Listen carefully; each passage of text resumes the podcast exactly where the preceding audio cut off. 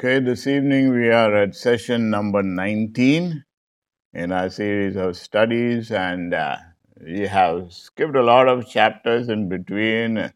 Two years have gone by since we did the last study or the events of the last study, and now we are in Numbers chapter 16. Numbers chapter 16. And in this particular chapter, we find that the leadership of Moses is questioned by some people and it is also affirmed by God.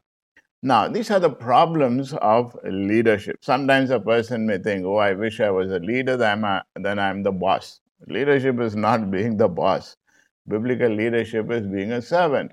And when you serve people, people who aspire to positions and power want to somehow pull you down, you know, because they don't like to see you prospering or having another response from the people.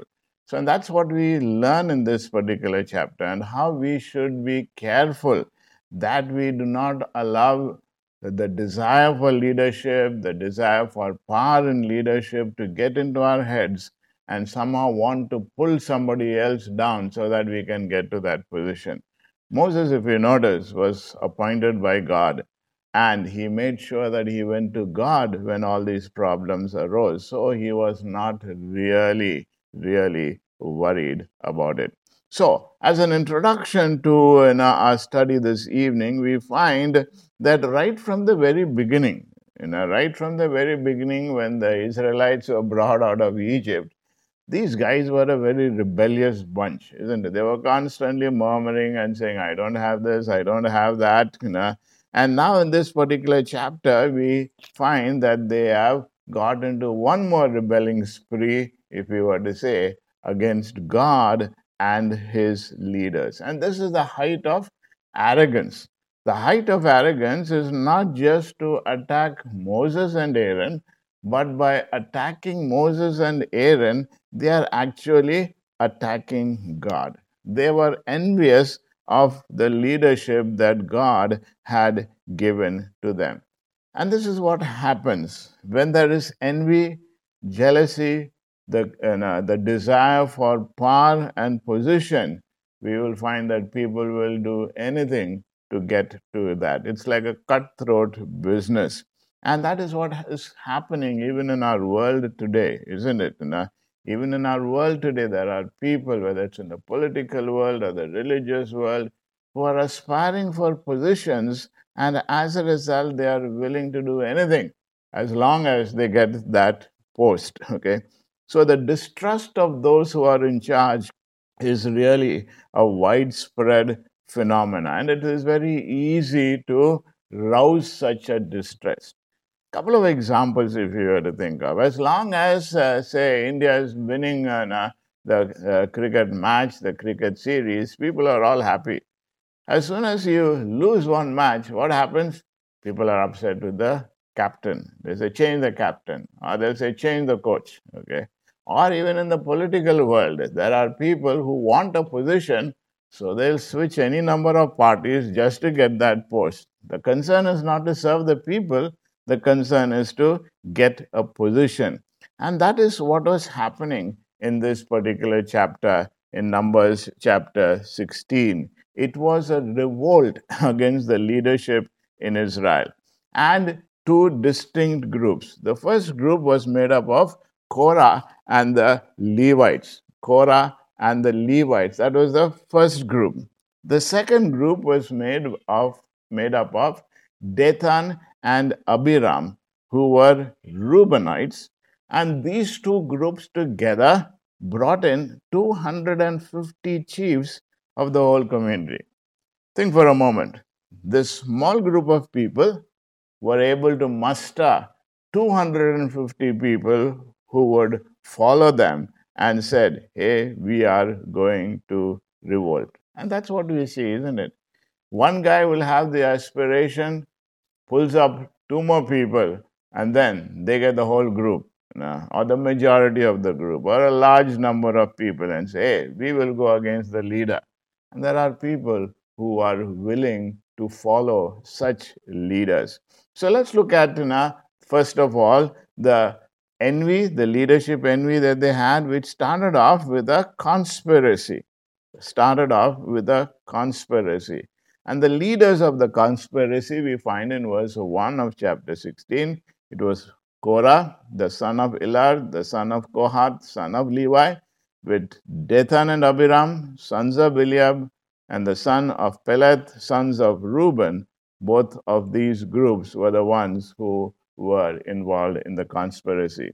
And it is interesting that both the Reubenites and the Kohathites were individuals who were staying side by side, you know, on the south side of the tabernacle. They were close to the tent, they were close to the tabernacle. And even though they had got that good position to be near the tabernacle, they were still upset. They wanted the position. Okay. And this is something we must recognize. People who are dissatisfied with what they have, no matter how much they have, they will still remain dissatisfied. If you notice, you know, the uh, individuals, uh, Korah came from the group called the Kohathites, who was from the Levites. Okay. Now, these individuals were the first to be counted, and you have Reubenites. They were the ones who were doing the counting. So they had, uh, if you were to say, important responsibilities. It is not that they were not given responsibilities. They were Levite community, which was a set apart community.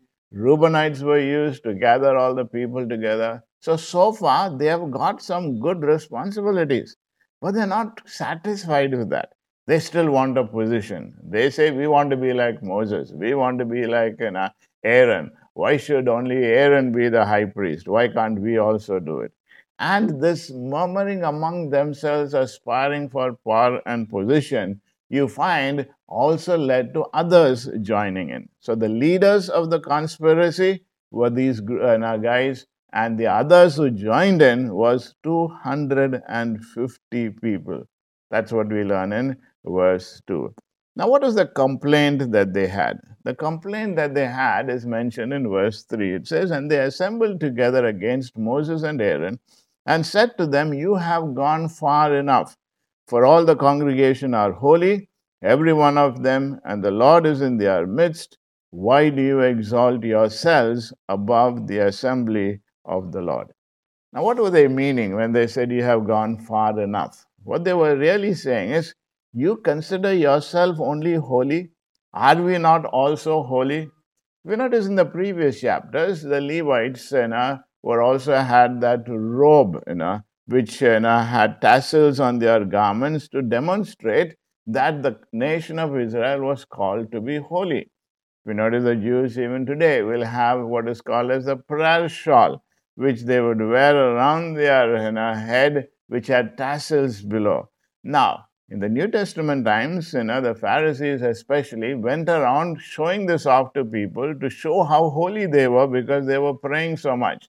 Here, what these guys were saying is, in what way are you are we different from you guys? You also wear the prayer shawl, we also wear the prayer shawl. Only you consider yourself holy, only you have been appointed by God you are just the same like us. That was their complaint. That was their complaint. And by so doing, what they were really saying is that you know, we are all sacred before God. Nobody can be uh, set uh, separately, as it were.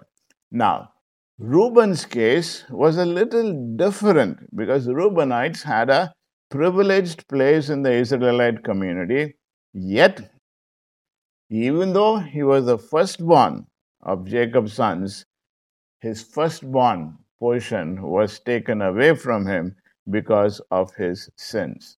And as a result, he was upset. So if the Kohathites were individuals who said, hey, look, we're all the same, you know, they were able to join the Reubenites together, who felt that they had missed out on what was uh, what they were entitled to. And that's what happens, isn't it?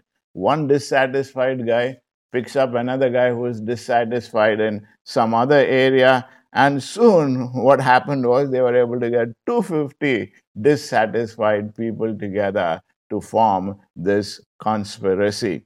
So, they all asserted this fact that this thought that Moses and Aaron were self appointed rather than divinely appointed. So, what they were saying basically in simple language is Who do you think you are? You think you're a leader? Aren't we all leaders? Hasn't God all called us? That is the arrogance that they had. Even though, if you notice, God was the one who called Moses, isn't it? He didn't call these people, he called Moses and he says, You are my leader. And he gave Aaron to him as his spokesperson. Now, what was uh, Moses' response to this uh, uh, conspiracy? And I wonder if you were in his shoes, how would you have responded? Remember, you have gone through hardships. Now it's around two years' time since they have come out of you know, Egypt. You know, you have taken them through that you know, uh, Red Sea experience. You have taken them through all their murmurings and grumblings and seeing how God has answered their uh, the prayer and brought water for them, quail for them, meat for them, manna for them. You have seen all that. But in spite of all that you have done for two years, these guys are all dissatisfied and they want your position now. You know, leadership is not an easy position to be in. People normally think, hey, this guy's on the top, he's having a very easy life. I want that easy life. But no, it is not an easy life.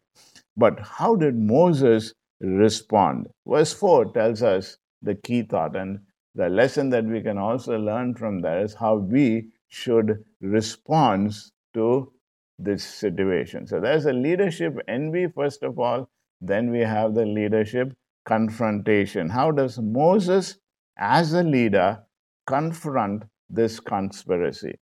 Remember, he does not put it under the you know, carpet and he says it's not there. There are some people who do that, you know, do not even observe that there is a conspiracy. Let it go by, and then you know it becomes bigger and bigger and bigger till they do not know what to do. But how did Moses respond to it? Verse 4 tells us when Moses heard this, he fell on his face. When Moses hear, heard this, he fell on his face. The natural response could have been to stand up and say, Who do you think you are? You are complaining and saying, You know, who am I? Who are you? I'm the one who has given you all these benefits, and now you're turning the tables against me. You could have got angry and upset. But what does Moses do? Moses falls on his face you know, and speaks to God. Instead of defending himself, he casts himself on his face before his God. And that's an important truth. The world will be upset. The world will say all sorts of things. The world will go against you. But instead of you trying to fight for yourself and saying, I will show that person, you bring it to God. You bring it to God. Fall on your face, prostrate before God. And then when you do that, then God gives you the answer of what you need to do. No longer is your emotions in control. Now you get an answer from God. When he uh, rises up from his uh, meeting with God, he speaks to Korah. In verse 5, we read this. And he spoke to Korah and all his people, saying, Tomorrow morning the Lord will show who is his and who is holy, and will bring him near to himself. Even the one whom he will choose, he will bring near to himself. So he says, Look here, I'm not going to give you the answer. The Lord Himself will give you the answer. You're saying, Who appointed uh, then are you in this position? God appointed me, so I'm not responsible to give you an answer, God Himself will give you the answer. And how was the answer to be given? He says, Do this, take censers for yourselves, Korah and all your company, and put fire in it, and lay incense upon them in the presence of the Lord tomorrow. And the man whom the Lord chooses shall be the one who is holy. You have gone far enough, you sons of Levi. Now, Korah and his group said, Moses, you have gone far enough. Who do you think you are? So Moses turns around now and says, Okay, you know, we will see who is you know, really appointed by God. Remember, only the high priest was allowed to offer the incense. So he says, This is how God is going to decide. If God accepts your incense, you know, then it will be that God has appointed you. If God does not expect, accept your incense, what will happen to you? You will be punished by God. And that is what happened to Aaron's sons right in the beginning of the priesthood, isn't it? You know, you know, God punished them. They were killed because they did the wrong thing, wrong incense, the wrong fire that was given. So, similarly, here, Moses is saying God is going to decide. Now, that's a simple response, isn't it? Trust God to the solution to the problem. Oftentimes, we may be so upset, we must be wondering, what can I do? What should I do? Come to God for Him. Then He will give you the answer. And the answer is given very, very specifically. So, Moses proposes that all who claim such a holy status should demonstrate it by undertaking this priestly task, the offering of incense. He says, okay, let's see it. Okay.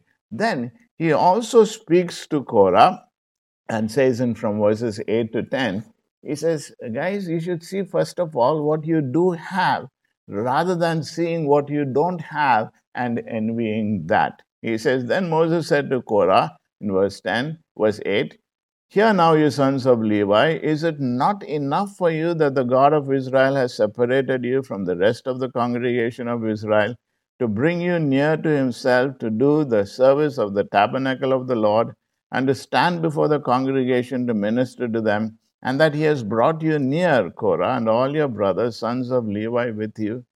Moses is saying, Don't you see what you do have? Don't you see the benefits that you do have? You are a special tribe. You are from the tribe of the Levites. This is an important truth. Oftentimes, people feel that the grass is greener on the other side. And as the song says, count your many blessings, name them one by one. Then you will it will surprise you what the Lord has done. Don't focus on what you don't have and you want to have. Focus on what God has already given you and live that life of thankfulness.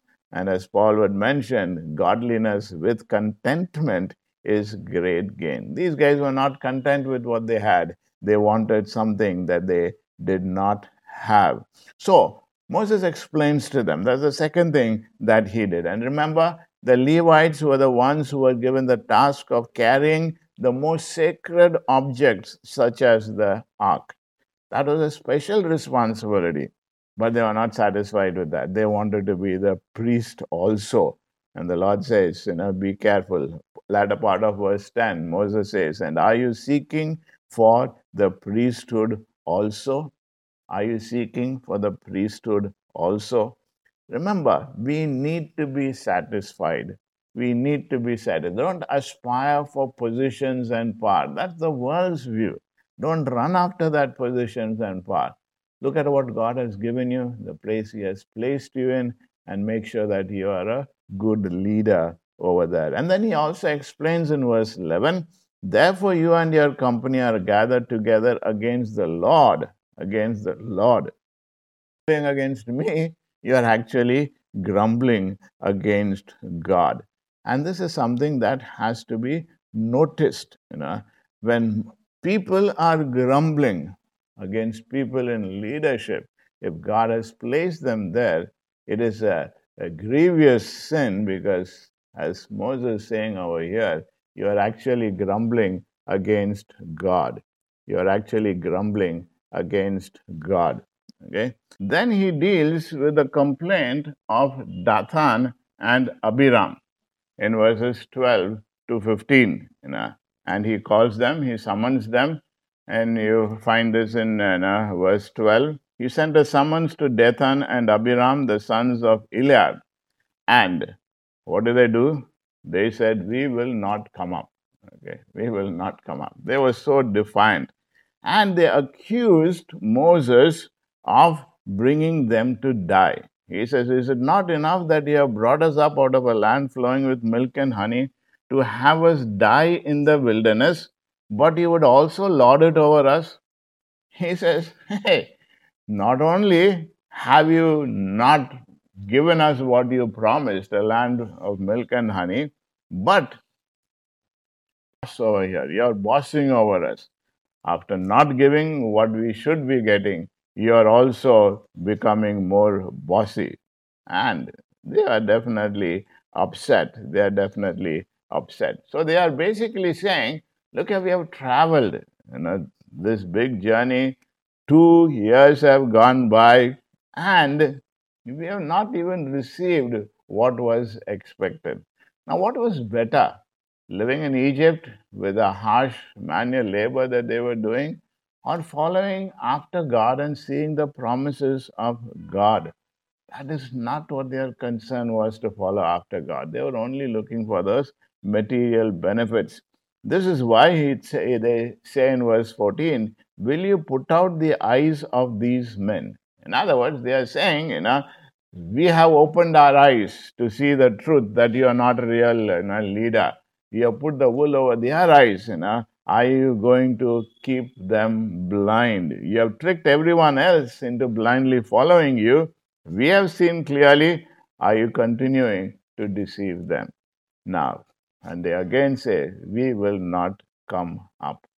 We find a response to that. The response for you know, Korah was he came before God. Now, when it comes to the response, you know, the harsh criticism of Dathan and Abiram, the scripture tells us in verse 15, then Moses became very angry, became very angry. And he said to the Lord, Do not regard their offering. I have not taken a single donkey from them, nor have I done harm to any of them. He says, Lord, I want you to deal with it. If in the first case he prayed before God, yeah, he cries out before God and says, God, I want you to punish them. These guys have gone too far, too far. Not only are they rebelling against you, now they are also turning the tables against me, and they are also speaking all sorts of outrageous defamations. He is very, very upset. Okay. And as a result, it turns him into an anti intercessor. In other words, instead of praying for mercy, he prays for punishment. And this is the only place in a, which says uh, Moses was very angry. Then in verses 16 to 19, Moses says, Okay, tomorrow is going to be the test. You, you have complained.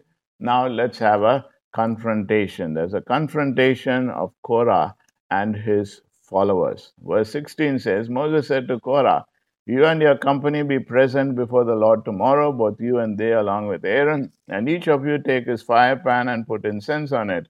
And each of you bring his censer before the Lord, 250 fire pans. Also, you and Aaron shall bring their, his uh, fire pan. In other words, he says, Okay, all you guys get your incense and another pan. Aaron is also going to get, and then let's see whose sacrifice the Lord is really going to accept. And in verse 19, you have, if you can say it, call it the deal breaker. Along with these guys, you know, latter part of verse 19 says, and the glory of the Lord appeared to all the congregations. In other words, you know, this was going to be, you know, a test, and God Himself was present, going to be present or present here to pass the verdict. So that the responsibility is not going to be on Moses to decide who is right and wrong, but God Himself will decide. And that is something that we can take you know, assurance in. When we come before God and commit it to God and says, God, it's your problem, you deal with it. God Himself steps in. And in verses 20 to 30, we find the divine judgment that came to settle this problem once and for all. The Lord spoke to Moses and Aaron in verse 20, saying, Separate yourselves from among this congregation, that I may consume them instantly. Okay? So the Lord says, Enough is enough. I want you to separate yourself, and I'm going to take off this entire bunch. You know? I'm going to punish them. They have been rebelling against me for a long, long time. For a long, long time. Moses' response God says, I'm going to wipe out this congregation. What is Moses' response here? Verse 22 But they fell on their faces and said, O God, thou Lord of the spirits of all flesh, when one man sins, will you be angry with the entire congregation? So they plead before God. They intercede before God and say, God, why should you punish the entire congregation for the sin of these few people? And as a result, it was you know, they appealing to God for mercy, for forgiveness, for grace to be given for the entire congregation. That God hear their response? Verse 23 says, Then the Lord spoke to Moses, saying, Speak to the congregation, saying, Get back from around the dwellings of Korah, Dathan, and Abiram. So the Lord says, Okay, I'm not going to knock out the entire congregation. Congregation, you move aside. You know, it's only this family, this group that is going to uh, be separate. Then verse 25, you know, Moses went and spoke to Dathan and Abiram with the elders of the congregation following him. And he said, Depart now from the tents of these wicked men and touch nothing that belongs to them, lest you also be swept away in all their sins. So they got back from around the dwellings of Korah, Dathan, Abiram. Okay. So, in other words, these groups were separated. The rebellious group was separated from the non rebellious, you know, in that sense of the term. And God said, okay, the whole congregation will not be wiped out. And then God says, okay, I will now declare, I will now pass the verdict. The fact that Korah was willing to take the incense, you know, and come that day, that itself, you know, uh, if you were to say, negated him or disqualified him from his aspiration because nobody was allowed to do that except the high priest. The fact that he even ventured or dared to do that, judgment was already passed upon him. And then in verse 28, so the Moses says, By this you shall know that the Lord has sent me to do all these deeds, for this is not my doing. If these three men that die the death of all men, or if they suffer the fate of all men, then the Lord has not sent me. But if the Lord brings about an entirely new thing, and the ground opens its mouth and swallows them up with all that is theirs, then, and they descend alive into Sheol, then you will understand that these men have spurned the Lord. So the Lord speaks through Moses and says, Look here, this is how I'm going to decide who is right, who is wrong. Okay? You are saying Moses is not my appointed leader. Now I'm saying, okay, if, if Moses is my appointed leader, this is what I've told him I'm going to do. What is that? Through a new creative process you know, of the earth opening up and the earth swallowing all these rebellious people, that will show that who is the genuine leader. God uses, if we were to say, his creative ability not for creation here, but for destruction and punishment. And then the Lord has the last word. The Lord has the last word. Verse 31 says, Then it came about as he finished speaking all these words that the ground that was under them split open, and the earth opened and its mouth, and it swallowed them and their households, and all the men who belonged to Korah with their possessions. Remember, God always has the last word. God always has the last word. Now you may think you're the boss. No, God has the last word. Okay. Now you may wonder, hey, okay, Korah was you know, swallowed up, Dathan and Abiram was swallowed up. What happened to the other 250? Why didn't God's punishment come upon them? Verse 34 tells us, and all Israel who were around them fled at their outcry, saying, The earth may also swallow us up. And then verse 35 tells us, Fire also came forth from the Lord and consumed the 250 men who were offering the incense. Imagine, in the midst of all this, these guys were still thinking that they are going to get a position and they were still offering incense when it was not supposed to be. And the scripture tells us that fire came down from heaven. Okay, that is again a miraculous thing that God did to show who really is the boss. If the swallowing alive of Dathan and Abiram and their families were visible disproof of their claim that the Lord was either dead or irrelevant, then the fire from the tabernacle that consumed the 250 priestly pretenders was also proof of uh, Korah's uh, uh, claim of priestly equality was definitely not accepted. So, important lessons that we can learn from this chapter this evening some practical lessons. Number one, as the world rebels against God, we need to pray. A lot of rebellion happening is to say, I will show. Easy thing is to say, let us equal the score. But the biblical thing is, we must learn to pray. Our instant reaction should be to, to look to God, should be to look to God. Moses prayed. Instead of reacting, he prayed. And when we pray, we are acknowledging that we are not in charge, we are not in control of the situation and the circumstances. God, we are trusting you. And when we do that, we get the second principle. When we pray, God leads. When we pray, God leads. Now, Jesus puts it across. He does not say, Look here, God, you show that I am in charge, show it to them. No, his concern is God will decide. If God wants me to step down, if God says you are not the leader, fine, I'm willing to accept that. So when Moses is praying before God, he's saying, God, you be the leader. I'm not looking for this position. I'm not, you know, my ego is not going to be hurt. I don't want you to take my side. I want you to do what you want to do. And that is what true submission to God is all about, isn't it? Why do we get so angry and agitated when people go contrary to us? Because our egos are hurt. We are upset. We think our positions will be at stake, our reputation will be at stake. But no, if you're trusting God, then we are leaving the result to God. Third important lesson is as the judgment of God approaches, pray. God approaches, pray. When you see someone who has wronged you going through hardships, don't rejoice. Don't rejoice. Pray for that person.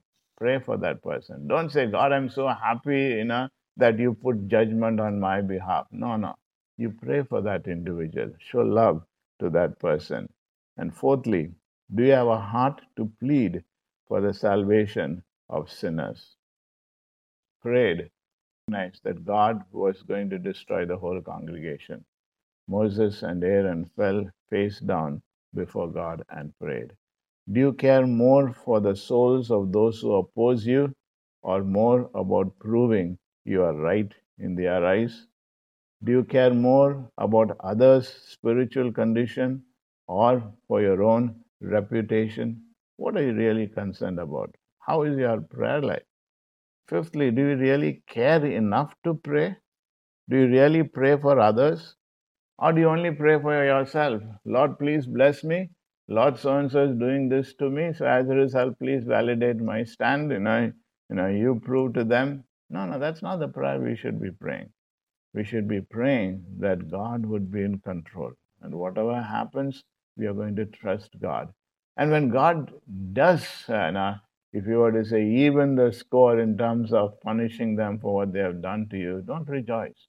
Pray for them. Pray specifically that they would come to know Jesus in a personal way, especially individuals with whom you have been sharing the gospel and they have not responded. And instead of not responding, they have become enemies to you. Pray for them. Pray for them. If they have done some wrong to you because you are a believer, don't get upset. Pray for them.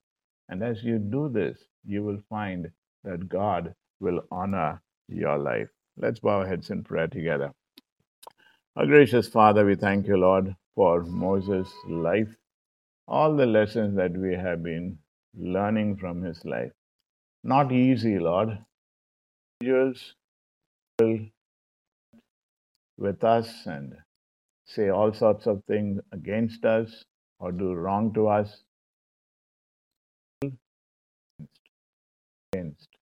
To want to even the score as even this evening, like Moses, to come before you, that you are the one who is in charge, you are the sovereign one, and that you will handle it for us as we trust in you. We pray for individuals who don't know you and who are upset with us because of our faith.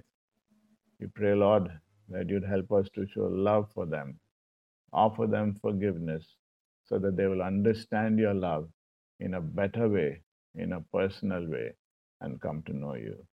We give ourselves into your hands. Help us, Lord, to apply these practical lessons that you have shown us through Moses' life this evening in our lives for your glory. In Jesus' name we pray. Amen.